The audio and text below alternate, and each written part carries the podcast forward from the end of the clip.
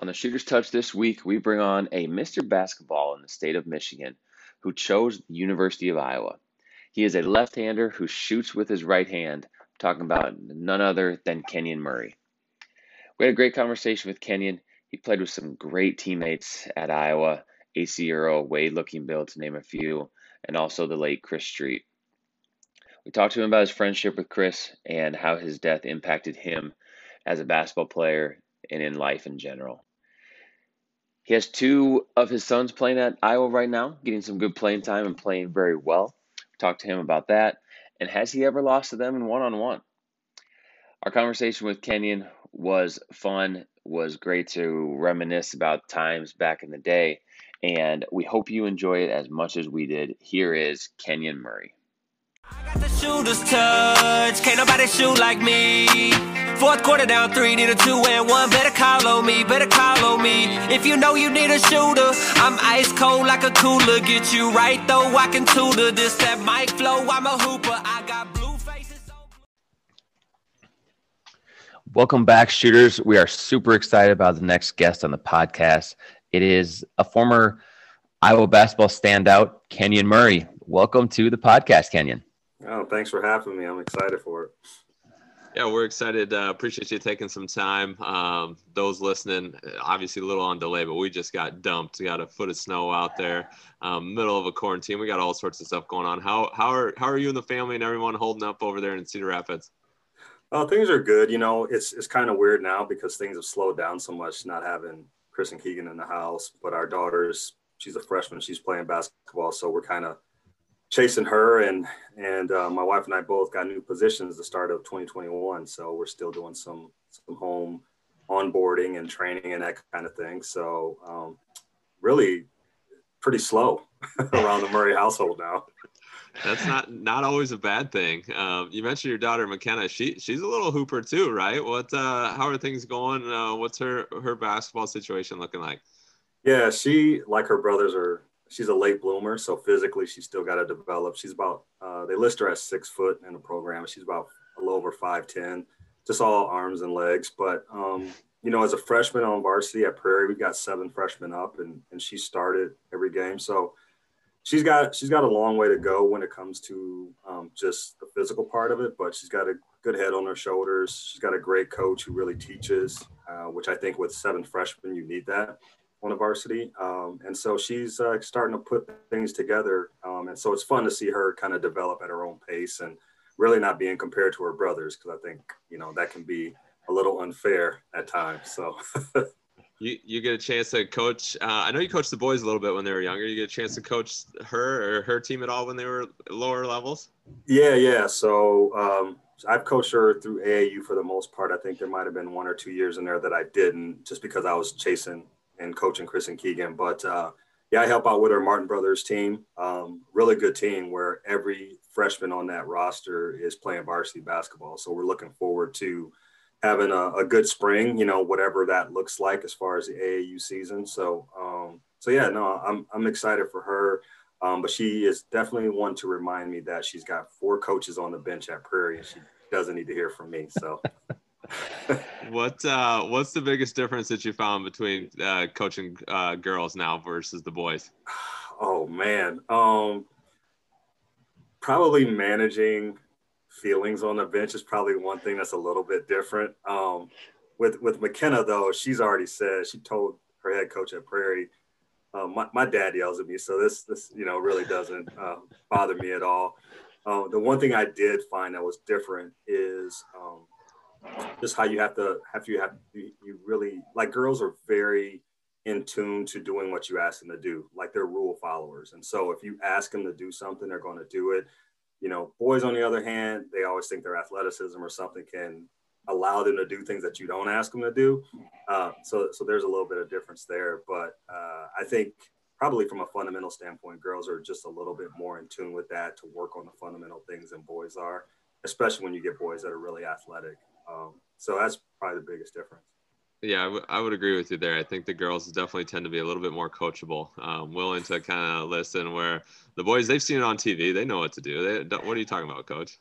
right, right. I felt that a lot with Chris and Keegan, but realized that they were listening now. It's just funny. Um, after all those years, you just think you're banging your head against the wall and realize now that it, a little bit of it was sinking in. So it's kind of like being a parent. Uh, you're at what point is all of a sudden the light bulb going to come on and be like, oh man, dad, he, he did know. Maybe I should have worn coat. Man. Yeah, absolutely, absolutely. It, yeah, it's funny how uh, how life and basketball kind of go go go hand in hand like that. But uh, well, let's maybe jump back here uh, to to maybe chat a little bit about your childhood. You know, where'd you grow up? Um, you know, we like to get you know the full story here. You know, what sports did you play when you're growing up? How did how did sports integrate into your life as a as as a young kid?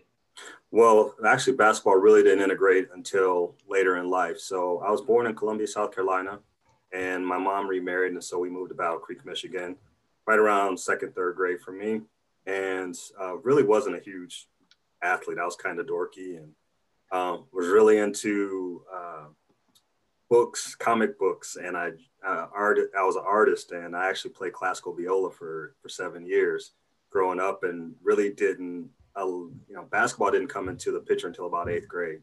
So for me, you know, growing up was a lot different. Um, just focusing on those other things. Uh, but once I I got the the bug for basketball, I just kind of took off for me. And I think starting later in life, I didn't have as many bad habits. So, you know, my high school coaches and my AU coaches were able to shape me and mold me. Um, I did, you know, uh, as far as that standpoint. So I did have a two hand shot that was kind of broke. So it took me a while to kind of develop that. But, uh, but yeah, growing up in Battle Creek, people probably know it from Kellogg's, um, that kind of thing. But yeah, sports really wasn't a big thing for me growing up. It was all about academics and classical music and artists, you know, those kind of things.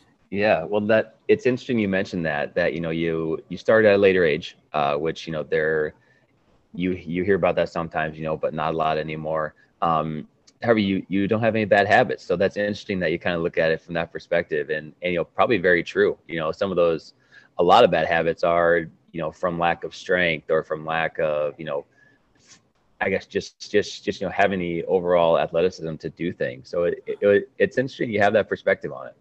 Yeah, no, I, I, think it definitely was help. The one thing that was funny was I'm I'm a left hand I'm left handed. So back then, you know, most of the people I was around were, were right handed players and stuff. And even my coach, because I told you I had that two hand shot, he started getting it over to my right side, and so that's really how I developed shooting the basketball from the right, even though I'm a natural lefty. And it was funny because in a practice as a sophomore, I threw a full court pass with my left hand. He's like, Murray, why are you why are you throwing with your left hand? I'm like, Coach, I'm left-handed. He's like, I wish you would have told me that when I was teaching you to shoot. I was like, Well, I didn't know any better. You know, I figure you're the coach. You're telling me what you what, what's best for me, so that's why I shoot left right-handed now. So, um, wow. yeah, yeah, it was, it was, was kind of weird, but uh, yeah, I, I, had an unbelievable high school coach and Chuck Turner who really helped me, um, and he pushed me, you know, day in and day out, and um, I think with a lot of the accolades I got, he was the guy that wanted them more than me. So he just he pushed and drove me, um, allowed me to make mistakes, and then uh, like I said, I just had a great group of guys around me um, to help develop me, you know, until I got to the University of Iowa. That's awesome. That's awesome. So so when athletics did kind of come into your life, you know, was it just basketball? Was it other sports? Yeah, I wanted to play football, but my mom was like, "Nope." So she had had some brothers that played football growing up and just saw kind of saw the injuries. And the funny thing is, I went and I tried out, and the coach was you know was going to play me at either tight end or wide receiver. I came home to get the permission slip permission permission slip signed, and my mom was like, "No," because um, she's like, "Oh, I don't want you to get hurt." And literally, that same uh, I, mean, I think it was like three weeks later, I actually broke my ankle playing basketball. So like makes sense. You know, yeah, you know. so uh, that that kind of delayed my um, my development a little bit, but uh, but yeah, no, just just basketball and kind of the academic and and orchestra thing were really kind of what I focused on, like my junior high, high school years. Awesome, awesome. And then so um, obviously, you know, you mentioned some of the accolades that you got personally. How was the team? You know, you you you have mentioned you had had a couple of really good guys around you. You know, how did how did high school go? Records and stuff like that. Yeah, uh, I think you know it's weird when you remember stupid stats, but um, I think we were 83 and 11 in my four years of high school. Um, we had some great guys on the team. Uh, my best friend from high school, David Hart, played at Michigan State. Uh, we had other guys on the team that went to Western Michigan. Fairleigh Dickinson, Central Michigan, Kent State. So there are a lot of really good athletes on that team. Um, we got to the state semifinals one year, and we're pretty and we're knocked out uh, by the eventual either state champion or runner up uh, two out of the three years um, on varsity for me. So uh, great conference. It was an unbelievable conference where we saw a lot of great players come through. Um, but yeah, we, we, we, we definitely had a, a really good uh, team. And the way we played, the fast breaking, the pressing, is really one of the big reasons why I came to Iowa because it was just a natural transition from me going from Battle Creek to Iowa. Um, and so it made the made the jump a little bit easier for me. Yeah, you know, um, I feel like a lot of high school players, high school teams would take that 83 and 11 record. Um, it sounds like a couple of rough endings, but yeah, that's a that's a that's a pretty good four years right there. That's for sure. Yeah, it was um, solid. Yeah, what uh well you mentioned going to Iowa, you know, kind of a natural transition as you said. You know, what did um what did getting recruited in high school look like for you? Oh, well, it was crazy. After my sophomore year, kind of blew up from the standpoint of we made the state semifinals. And so that kind of put us on the radar. And as a sophomore, I was a starter in all state. And so probably my sophomore years where things really started to jump off, where I started getting calls from like Michigan, Michigan State, schools like that. Um, I went to a, a, camp in Kentucky. So Rick Pitino really came after me. So when it was all said and done, before I chose Iowa, I probably had around 50 to 55 Division One offers. Um, but it was a little bit different back then, where we didn't play as many AAU games. So you got recruited based on uh, not necessarily the state AAU tournament, but the national tournament. And then it was really all the camps and stuff you went to because there wasn't as many travel tournaments back then. So you had to go to the Nike camps or the BC All Stars or um, Five Star, things like that to really get recruited. And so the landscape of AAU basketball and recruitment has definitely changed since yep. since my days. Um, but yeah, it really blew up after my sophomore year. And then once I got invited to the Nike Top 100 camp, um, I went from about I think I went from like a like in the top 50 to uh, top 15 player after that, and that's really where things kind of exploded going into yep. uh, my senior year. Nice. And so, uh, if I social media was around back then, where would your top five have been? Uh, I guess schools that you had offers from? Yeah, um, Iowa obviously was one was on the list. Michigan, Michigan State, um, I really considered there. UCLA and Kentucky, those were the schools. And actually, I, I considered Notre Dame for a while, but and Fran was actually the assistant coach at Notre Dame, and he recruited me. And wow. uh, they offered, I think, three or four of my teammates off the same AAU squad. But when Digger Phelps resigned, I really loved Digger, and I was like, if he would have stayed, I probably would have went to Notre Dame.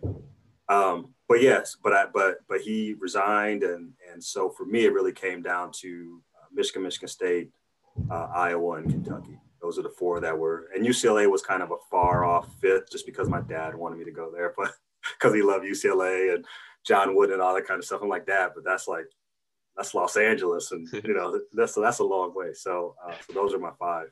Yeah, that's awesome. What um, I guess you kind of mentioned a little bit here a couple minutes ago, but what what made you choose Iowa? Uh, there were a number of things. You know, I, I really fell in love with the Big Ten watching the '89 Michigan Wolverines with Glen Rice, Rumeal Robinson. Uh, those guys win a national title. So I was like, man, you know, I really want to play in the Big Ten. Obviously, with Michigan State just up the road from us as well. Um, but it, for Iowa, it was just kind of the fit. You know, I, it was far enough from Battle Creek, but close enough where my mom and dad could come see me. And if I needed to get home, I could get home pretty easily. Um, with being in the Big Ten, my parents were going to be able to see a lot of games. Um, but then ultimately, it was the style of play. And I've mentioned this before. Probably the icing on the cake for me was being able to play with Chris Street. So he was he was my host on my visit, and funny thing, we just hit it off right away. And I remember on that Sunday when I was heading back to the airport, it was, I'm gonna see you here in the fall, won't I? I was like, yeah, I'll be there. So, you know, for me, everything just kind of fell in line. I knew I would have an opportunity to play a lot of minutes at Iowa. I knew the style would fit me from the standpoint of up tempo, pressing. And then obviously having guys like Chris, Val Barnes, uh, James Winters, Acie Earl on the team as my mentors, um, I, I felt that would be very uh, beneficial to me. Yeah, no, I, I want to jump into some of the guys that you came in with. We'll talk a lot of Iowa basketball here, but uh, just to put this in a little bit of perspective, that's crazy that you went from picking up the sport in eighth grade to kind of starting to hit national radar by the time you were a sophomore in high school. Um, I mean, you talked about the habits, but not only you know that you don't have the burnout that maybe some of these younger kids do and it just shows you that hey when you commit to something and you put some hard work in um, and you let a few things fall into place i mean that's crazy in that short of a window you went from uh, you know not playing basketball to on campus at kentucky. Yeah it was it was uh, i had a great assistant coach uh, greg williams who we still talk probably monthly uh, just about you know basketball but he would have the gym open whenever we wanted it. And for me, I would get up in the morning and go to the local courts, and I would always play. I would go and work on my stuff, usually by myself, and then I would wait around until all the older guys got off of work. And so usually from about five o'clock to like eight or nine at night, I'd be at the basketball courts just playing with these older guys. And and I think that was they were tough on me. They didn't make things easy, so I had to learn how to compete.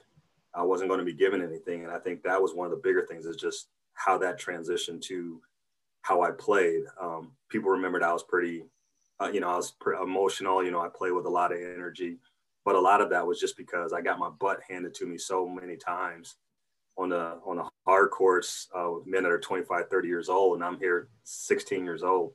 I think that kind of helped shape me.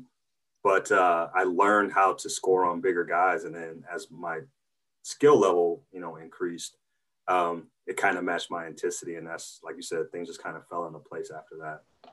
Well, and then kept falling into place because your senior year, Mr. Basketball up in Michigan, is that correct?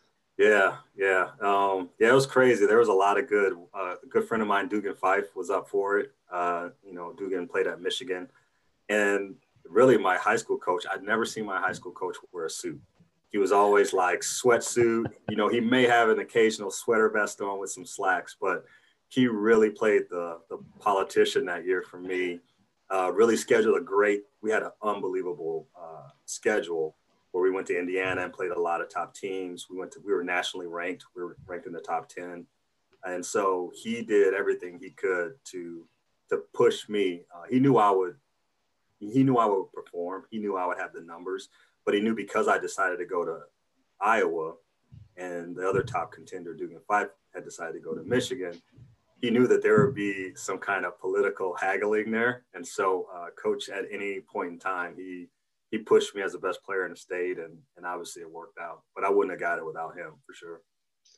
No, that's great. That's uh, that's quite the jump, like I said, from picking up the sport. But uh, so then you mentioned it. You obviously uh, chose Iowa. Um, Dr. Tom. We'll get into some of those stories with Dr. Tom here in a minute. But uh, a couple of guys that you came in with, uh, obviously Mon'ter, Glasper, uh, Russ Millard, and then yourself, obviously coming in as as freshmen. Uh, what was it like that that first year on campus um, coming in? So that would have been Acie Earl, Wade Lookingbill were seniors that year. So you're coming in on campus. Obviously, you're highly touted, Mr. Basketball Michigan. Um, what was it? What was it like stepping on campus? And then what was the hardest transition for you? The part of the hardest transition for me was uh, the physical part of it. It was funny because I always tried to you know, because I was I was pretty athletic coming in, and so I remember kind of that welcome moment was when we were playing open gym, and I went to the hoop for a dunk, and it's actually Chris put me on my butt, and I call a foul. He's like, "No, that's not a foul in the Big Ten freshman," and he just went the other way. So I'm like, "Okay, okay, things are a little bit different now here." Um, but probably the balance of academics. You know, I, I think I really, I, I know I struggled to balance all that out my freshman year uh, first time away from home. Um, you know, school had always been pretty easy for me. I, you know, 3.8 grade point average coming out of high school, but I really had to buckle down. And then balancing that with the weights and the study table and then throwing practices, that was probably the, the toughest thing was just how to balance everything out and be productive um, as a student athlete. Um, that first semester was pretty tough for me. But uh, once again, you know, I had Chris kind of always pick me up on my bootstraps he knew when I was frustrated and, you know, he would take me into the gym and just kind of work on stuff or he knew he would take me back to Indianola, you know, and just kind of hang out to get away from things. And so he was, he was definitely a saving grace for me mm. that first semester. Um, and obviously, you know, um, actually next Tuesday, he was his birthday and he'd be 49. Um, so, you know, for me, he was, pivotal in that transition to get me to say mostly to stay sane that first that first semester. Um, but yeah, the, the the balancing act of being a student athlete was probably the toughest thing for me. And that is, I mean, that's tough. And I'm sure that uh, your boys would say the same thing right now. You come in and you're trying to balance everything that you have going on. Obviously, uh, playing at a high level, playing the Big Ten is physically exhausting, but to make sure that you have everything in line um, and your day to day just becomes mentally exhausting. And when you have both those together, uh, you definitely need someone there to help and guide. And um, obviously, as you mentioned with Chris Street, just just speaks to him. Uh, obviously, as a player, and we, we, know how talented he was on the court, but as a guy too, and as a person to be able to, you know, he would have been a junior right year when you came in, and knowing that uh, obviously you're. Uh, uh, you know, away from home, uh, away from Michigan, and, and, being like, "Hey, here we go. This kid's got some potential, and I'm going to kind of bring him under my wing." Yeah, yeah, absolutely. I, I, spent more time with him than probably anybody, even my roommate who was Mon'ter. Uh, but yeah, no, it, it, it was he was huge for us. And, um, you know, I think for my boys, it's a little different with COVID, you know, because there's not some of the other outside distractions that we had as, as freshmen with the social life and that kind of thing. Um, but for them, I think having a class of five is, is really big too, because they can kind of lean on each other. Obviously, Keegan's gotten the most minutes out of that group, but they're, they're all really close and they can balance each other out. And Chris and Keegan taking a post grad year is a little bit different too, because it gave them a year of kind of adjustment. And I think, shoot, if I had that, I probably would have done a post grad year too. But um, yeah, for them, I think they couldn't have asked for a better group. Much like me, there's a lot of vets on the team, a lot of seniors, and I definitely feel like that's helped them and the other freshmen really make the adjustment, especially during this COVID environment right now where they're isolated from everybody else. Well, and I think consistency helps with that too. Obviously, Dr. Tom was uh, well established, and as you mentioned, some of those guys that had been there, you know, in that time, four years was the norm. Obviously, now that's that's definitely changed. But same thing for the boys too. I mean, having having Fran, uh, you know, well established, and having some of those vets there just seems to help with the transition a ton. Yeah, absolutely. It, it really does, and I think they're embracing it. You know, they're students of the game, so they're they're sponges. They're just learning from those guys and um, we have a chance to, you know, everybody thought the sky was falling because we lost at home to Indiana, but that's just the way the Big Ten is this year. It's it's tough, and you see Rutgers go on the road and beat Indiana. I mean, you know, that's the thing that you can't get too high, too low. And the one thing that'll be different from anybody that watches my boys from watching me is that they don't have the highs and lows. Like like I was an emotional like fireball. Like you notice, they just same demeanor, never changes and actually, our daughter, uh, her coach called her out. He's like, "Kenna, I don't even know. Are you excited?" And she's like, "Yeah, that's just how I am. I'm just like my brother." So they get that even keelness from uh, from their mom, probably a little bit more, um, just being calm and cool on the floor. I was gonna say, I remember the high energy. I remember you. Uh, whenever we needed a rebound, you'd go grab one or or get a defensive stop. And so, talk talk a little bit about that. Obviously, your role um, at Iowa, I would assume. Obviously, I don't know your high school numbers, but I would assume changed a little bit because, like I said, you kind of fit that role of uh, you know, a good defender and an athlete that could go rebound. Um, you know, finding your role because you had some guys around you that had the ability to score, but uh, you you worked your way into the lineup uh, quick, even as a freshman. Yeah, no, it was just kind of the same thing I told Chris and Keegan. I go as a freshman, if you defend and rebound, you can find minutes on the floor. Coach will find minutes, and that's kind of where mine came because you said, like you said, I wasn't leaned on for scoring. Um, obviously, in high school is a different story kind of did everything. But um, even early in my high school career, I was known as a defender and rebounder. And so that's kind of where I, I you know, stake my claim. It's like, this is my thing. And then I was just able to kind of excel in Coach Davis's system uh, defensively. Um, I always took it as a challenge to take the other team's best guy. And, and back in that day, every Big Ten team had a NBA uh, player on it. Even, even, even uh, Northwestern had Kevin Rankin and Pat Baldwin, guys like that, that – could play at the next level. So for me, it was a challenge every night. You know, you got Jalen Rose one night, then you got Michael Finley the next night, and you might slide over to Shawn Respert, and then okay, let's just throw in Grant Hill because we're playing Duke tonight. You know, so so there was a lot of guys um, that you had to go against. But for me, I just kind of took it personally there, and and Tom, uh, his system was great for me, and so uh, so yeah. But uh, you know, I think defense, especially to be really good, it's it's something that comes from the heart, and you really have to want it. And that was something I always stake my my claim on. It's like I was the best defender on the team. So, yeah.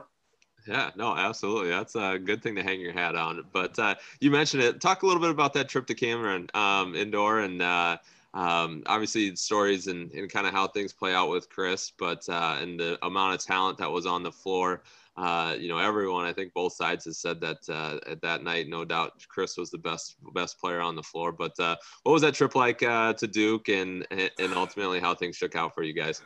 It was like playing in a cracker box. First of all, it was just, it's not very big, and it's you know it's not very intimidating when you look at it from the outside. But the craziest thing about Cameron Indoor was when you came out. Usually, you came out you know a couple hours before tip off, and, and you know got loosened up and shot the Cameron crazies were already there. So if you were just messing around and you shot an air ball or something like that, I mean, they're screaming it before the game even starts. So pretty intimidating from from that standpoint, just kind of the ambiance. But once the game started, things settled down, and and that was a that was a really good Duke team. I mean, they they didn't have Christian Laettner, but Bobby Hurley, Thomas Hill, Cherokee Parks, Grant Hill. You know, we had Acie and Val and Chris, and so there's a lot of talent on the floor.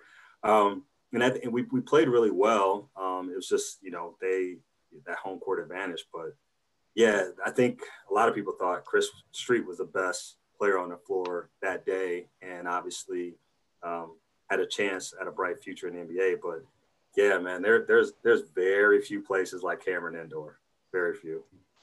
Yeah, that's uh, that's something you'll definitely uh, hold on to and cherish. I'm sure, and tell the boys a little bit about. But um, I'd be remiss if I didn't ask. So, what do you remember uh, about that uh, tragic evening with uh, with Chris and his passing? Well, the ironic thing is that I rode there with him.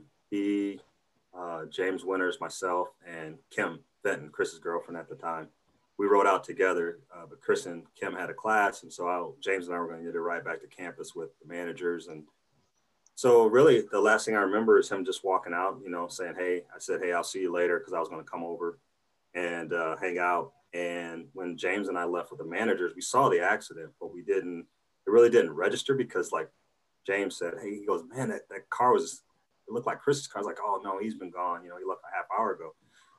Um, and then so I got dropped off and, uh, you know, it's recorded like James said, he and the managers went back and just because it was an uneasy feeling. And I did the same thing when I walked in the dorm room and I told was like, dude, I think something's wrong. And He's like, what do you mean? And literally when he said that, the phone rang and it was our manager saying they were coming to pick us up. There had been an accident. And, um, you know, for us, you know, it, it, it was really tough because we were all close. Never seen Tom cry. And, uh, you know, he, he was emotionally, um, you know, I don't, he, he didn't know top, you know, up from down, but I think he, he handled it the best way he could. Um, it was a really tough couple of weeks where we really didn't do anything basketball related. It was just trying to get through him not being there. How do we grieve? Um, and uh, you know, coming back and, and playing Michigan State with literally no practices and you know everybody on E. It was just one of those surreal moments where you're like, yeah, he was here tonight. You know, it was, it was like he was on the floor. There was a few steals that I got, or maybe a few shots that Val hit that, you know, he helped guide those in. But uh, yeah, it was it was just a, a crazy time. And you know, the, speaking of that, I just think you know, Mike and Patty have done such a great job in keeping his memory alive and not just alive, but thrive. And, you know, they, they really epitomize strength and belief in a higher power because I don't know if I could get through it like that. And um, those two have been, you know, two of the, the, the most inspirational people I've ever met in my life. And obviously, uh, I was just texting with Mike last week, you know, on the anniversary and stuff like that. But um, but yeah, man, it's it, it was tough for us, and um, for me personally, it took um, many many years to really kind of go through that grieving process. Uh, but you know, I, my life was blessed to have him as long as I did. So. Yeah, goose goosebumps reliving that. I I remember specifically sitting in the kitchen and uh, it coming on the TV on the news, and I, it took me a while to even believe that it was real. Obviously, as a young kid, and you know, growing up watching you guys, I was like, that's like you just don't want to believe it and um, just a crazy a crazy uh, spur of events. And then and then as you mentioned obviously coming back and not knowing when and what's the right time and how this works and obviously having his parents sit front row. Um, you know you mentioned michigan state but then also i want to hear a little bit about your thoughts on that michigan game. Uh, they recently uh, ran that back uh, the other day uh, or a couple weeks ago now and so we kind of all got to relive it. But uh, talk a little bit about that. Obviously, the Fab Five uh, coming into Carver, and uh, you guys on a on a pure wave of emotion. Well, there was a little, there's a there's a couple backstories to that because Michigan actually visited my house before, like the next day, I decided to go to Iowa.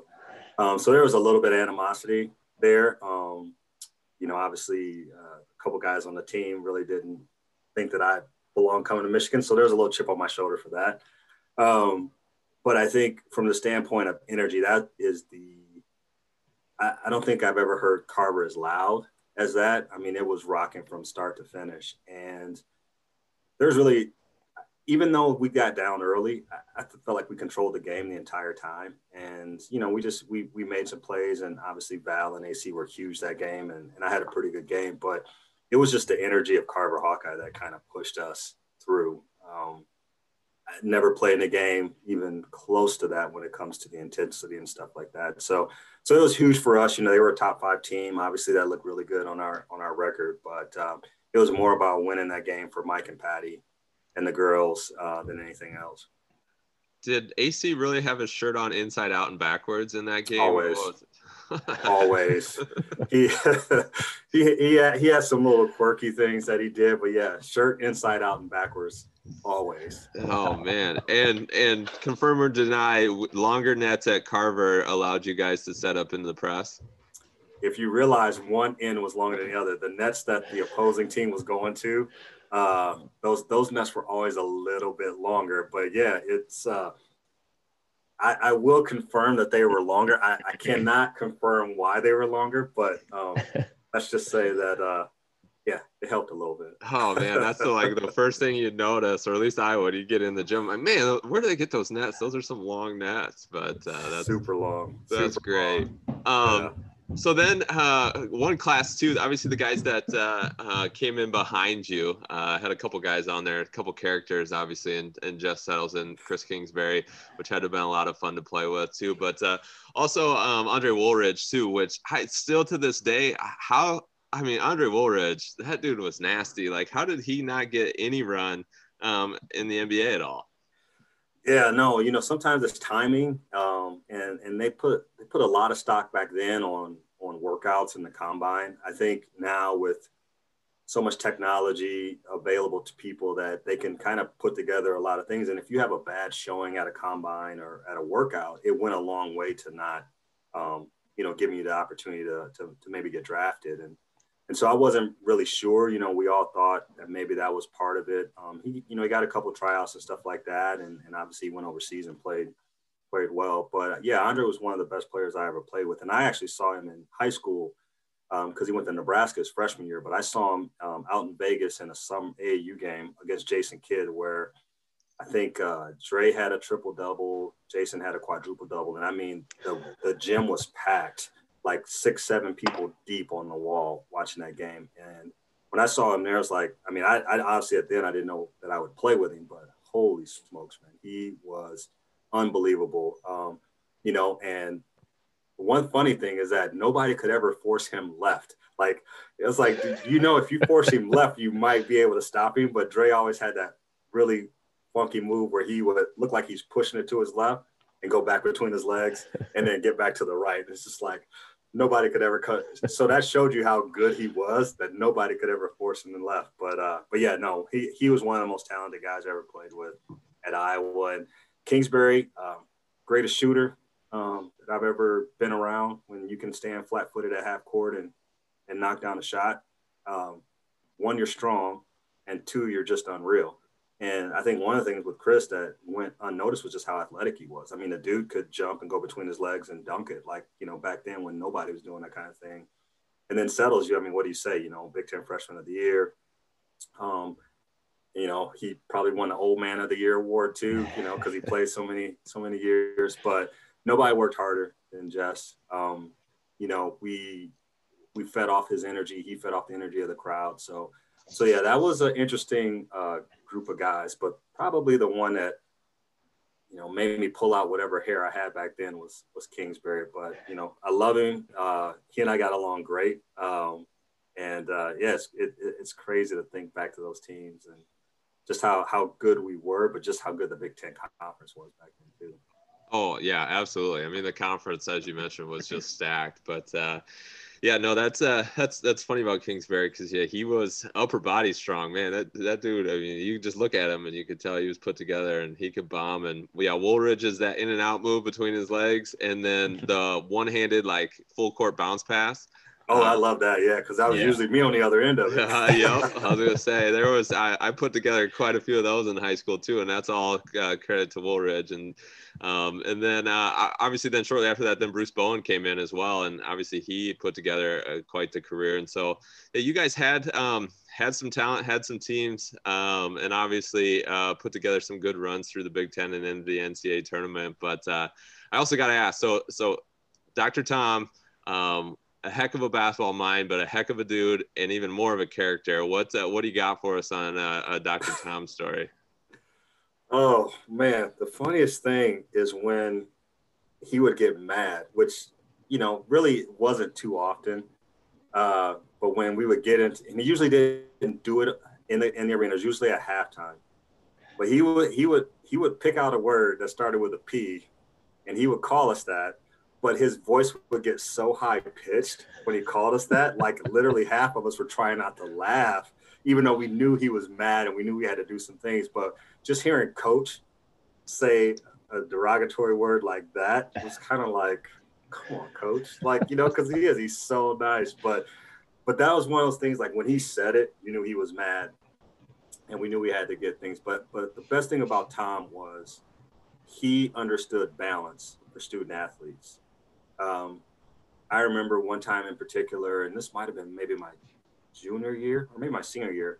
We're practicing and we had a couple rough rough road games and we're kind of beat up and you know we're in practice and literally halfway through practice he sits us down. We think we're going through some video or chalk talk and then Whitey's ice cream and buffalo wings and all that kind of stuff get rolled into the arena and we're just sitting like, yep, practice is over and you know enjoy it. And then after the season it'd be like, hey, take your time away.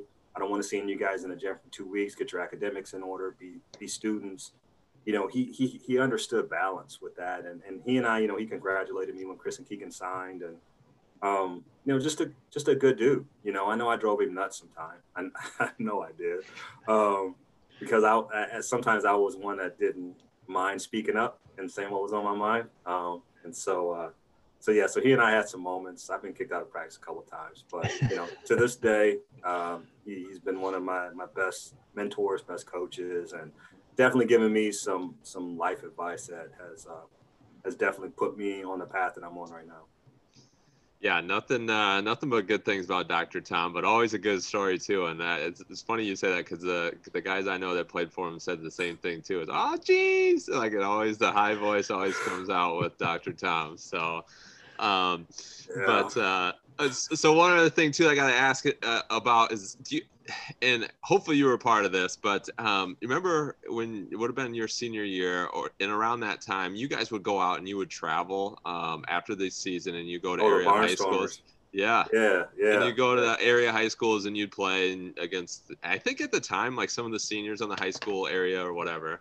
Yeah. Um, so it would have been your senior year because it, it was Russ uh, Millard's senior year. Uh, came up to Algona, um, my Oh, high yeah. school, and Russ goes off the wall alley oop, spiders the backboard. Do you remember this? He broke the We had to backboard play out of high half school. court. We had to play half court the rest of the yeah, that was awful. It's like, come on, dude. We're like, and we're asking, we're asking Randy Larson at the time who helped us organize. We're like, dude, are we gonna get charged for that? Like, is that gonna come out of our bar store money? And Randy's like, well, hopefully I have insurance, you know. So yeah, yeah. No, I, I do remember that. And Russ had Russ had broken some backboards uh, in high school too. I know when he was at Wash. So it is surprising that they did. But that was the one thing Mon'ter and I was like, dude, man, this is gonna come out of our stash, dude. So so we were more worried about that than the backboards.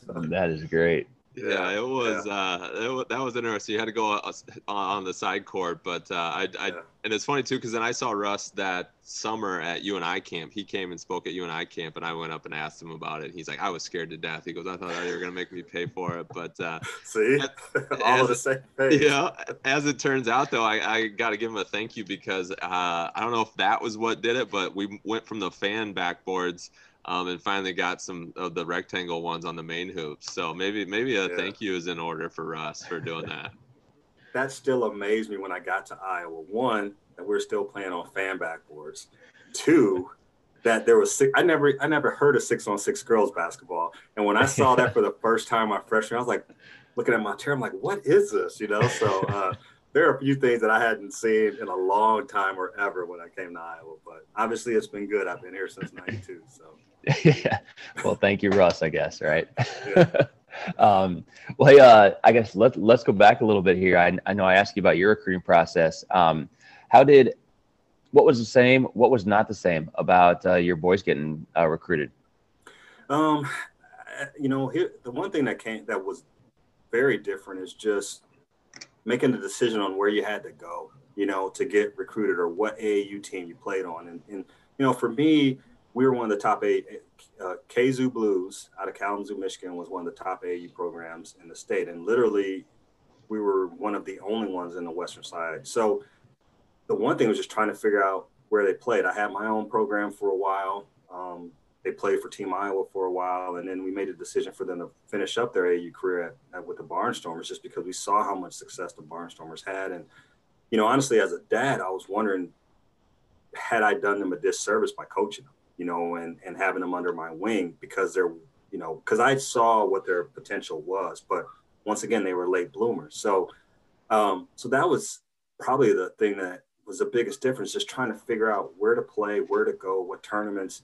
You know, do we go to Vegas? Do we go to these tournaments all over the place? When you know, I always said no because most of the kids in the Midwest usually stay at Midwest schools. So why go out west and do that kind of thing? Um, so that was probably the biggest thing for me. I didn't have as many options, and as a dad, when you want the best things for your kid, you know, I think a lot of us look back and like, oh man, you know, am I doing the right thing for my son? Um, but going to Barnstormers was the best move for him. Having Tanner Carlson, he's a head coach at Central City and AD, having him coach the boys was unbelievable for them.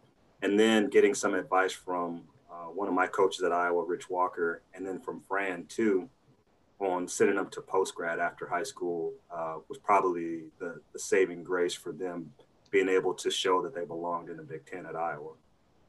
Yeah, I mean we've we've talked about it multiple times on this podcast that I mean even when when you know Brian and I were in high school, there was one AU team, Martin Brothers, and then mm-hmm. my dad and a couple other dads started AU team for us, and then an Iowa select team. So maybe three, maybe four up out there, and now there's three or four in my town that I live in. Like it's right. it's just nuts. But um, so a lot AAU has changed a ton, a ton. Um, so so who all who all recruited them? I know you said they were a little bit of a late bloom, uh, late bloomers. Excuse me.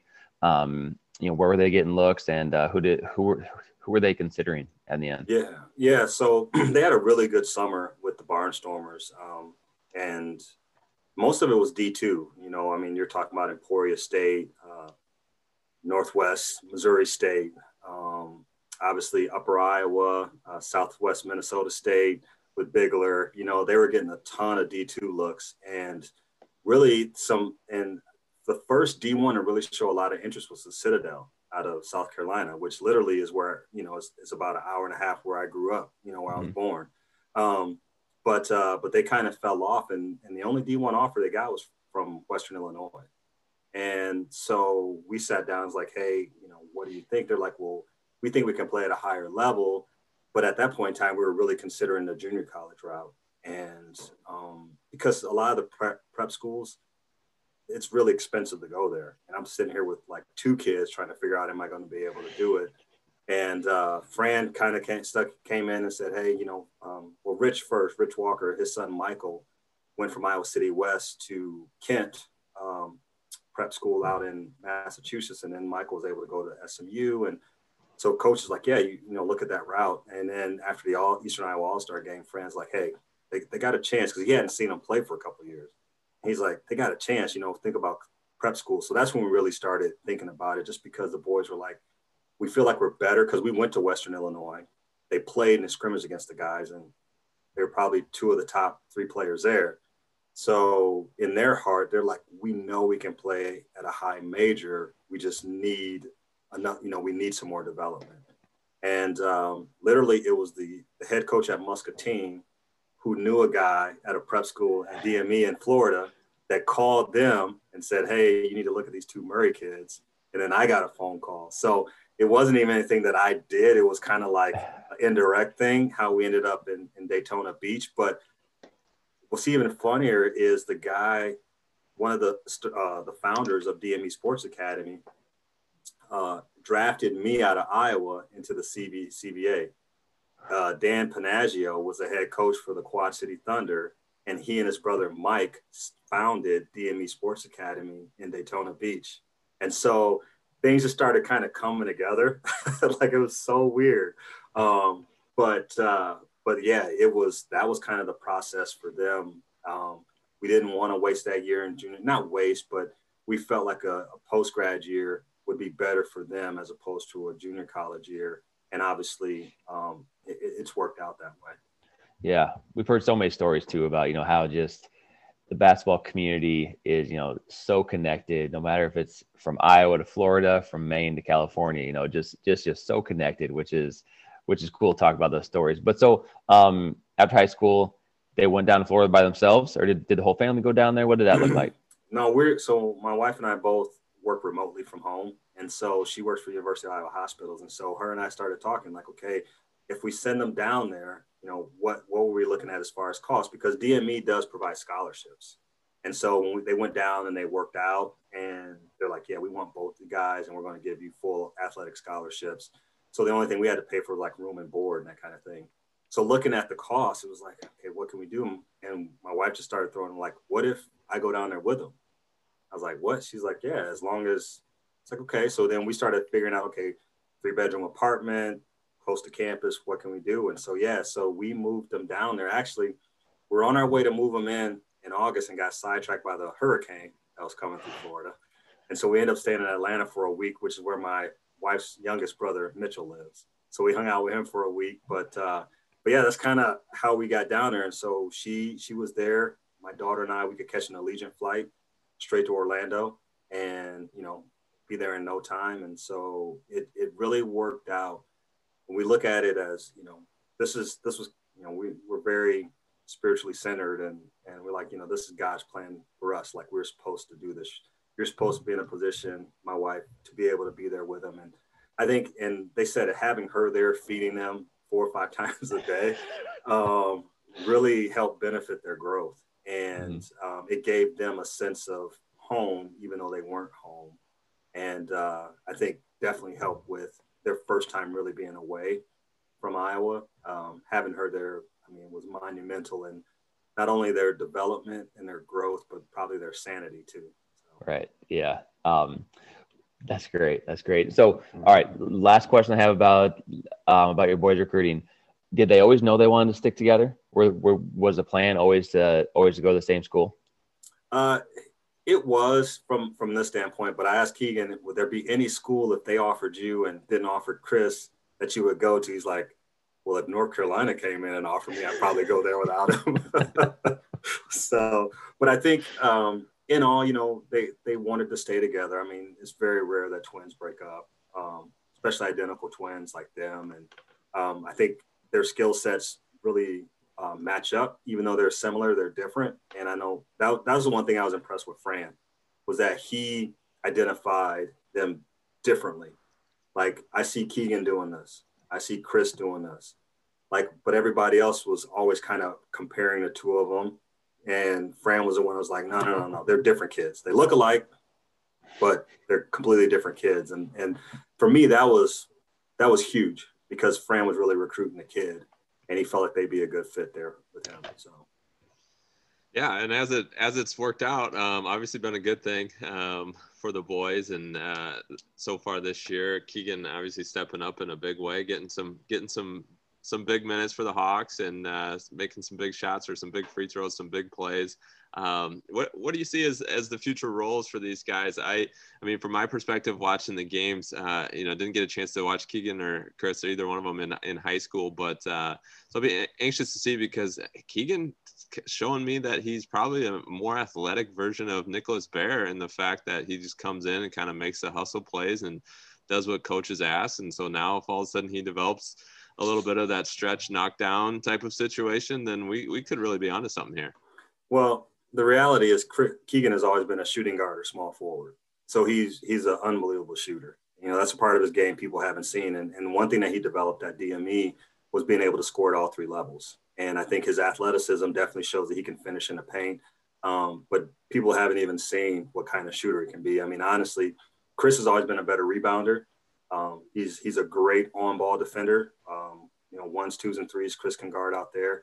Um, but then too, he's a slasher, and he, and he and he likes to mix it up. So, a lot of what Keegan has done, um, I would say Chris was better at coming into Iowa, um, and Chris's shot and things like that have really developed. So I think the sky's a limit, um, not only for for those two, but I think for this freshman class, which you know I throw Patrick in there as well. The length and athleticism and scoring ability of those guys is going to be unbelievable. Where you know, yeah, we'll lose a lot this year, but I think this group has a chance to be good for the next few years. And um, like I said, for me, people think it's you know, it's like how's Chris doing? How's Chris doing? Chris is so happy. Twins are different. They just got this weird relationship, and it's funny if you ever listen to an interview um, and you ask and they ask Keegan a question, he usually answers it with "we or us," and that's referring to his brother.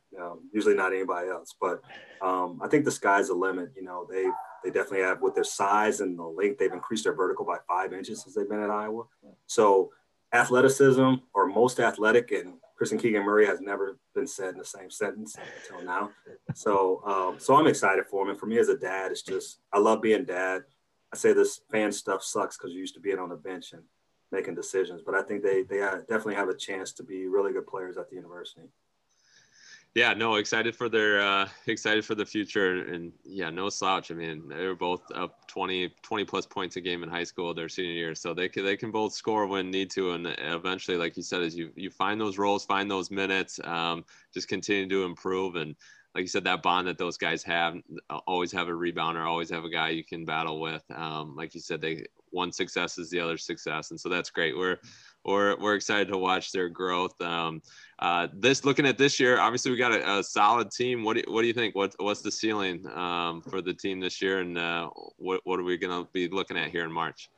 Well, I, I, think the one thing we see is that the Big Ten is is very very good, top to bottom, and I think for our team having a, a loss like Indiana um, is a good thing because now you know they may have. Most people say, well, they Indiana's the blueprint for beating Iowa, but Iowa also has shown that they can adapt and learn from that. And so I think understanding, you know, where double teams and things like that are going to come now as we battle down the stretch. Um, the, the depth of this team, I think, you know, depending on what happens with CJ, if, he, if he's missing for a while, we have enough guys to really fill that void, um, to still be versatile. Um, but I think still it's going to come down to getting stops when we need to get stops because our offense, though we shot really bad against Indiana, that's kind of an aberration. We've had a couple games like that. I mean, Gonzaga, you think about it, if we shot our percentages that game from the free throw line and three point line, we win by 10. Honestly, I mean, that's how really close it is. So I think definitely shoring up our rebounding and defense are going to be a big key for how far this team can go. But I think uh, with the group we got, we score points. I, I actually get bored watching other Big Ten games because I'm like, gosh, these teams struggle to score and we don't. So we're kind of spoiled in that respect. But um, you know, like I said, I think Fran's got a lot of things he can go with. Um, Indiana was an apparition, and we're a good enough team where we can bounce back and, and be ready to go in Illinois, which is a tough, tough one for us this coming Friday. But um, I'm excited about the group, and I think Fran is too. Um, we just, like I said, just got to learn from our mistakes and um, move forward and be better tomorrow definitely feels like a little bit more of a different Fran this year. Um, obviously, uh, a, a, little a little bit calmer on the bench. I mean, you can still tell he gets worked up about a few things, but I think uh, holistically he is, you know, bought in with these guys, and the guys are bought in with him too. So I think he can kind of feels like he can take a little bit of a back seat, um, which is great. I mean, a coach's goal always, but uh, yeah, I agree with you. That's a, that's a great thing about college basketball is you know you can take a few lumps, and as long as you're learning from them once the brackets come out and everyone's set in March, we all have the same opportunities. And so I definitely think uh, if this team gets hot, uh, even if they're not hot, I mean, they just have enough talent that I, if I was playing across from them, I would not want to match up against them in March. Yeah, absolutely. I, I, I wholeheartedly agree. So I think it's going to be fun, um, you know, to see what happens this year. And hopefully we stay healthy and safe. I think Iowa's done a phenomenal job when it comes to keeping their players isolated. I think we just had three positives out of 100 or 350 uh, test this last week. So they've done a phenomenal job of keeping everybody uh, safe and healthy at the university. So as long as we can do that, the sky's the limit for this group.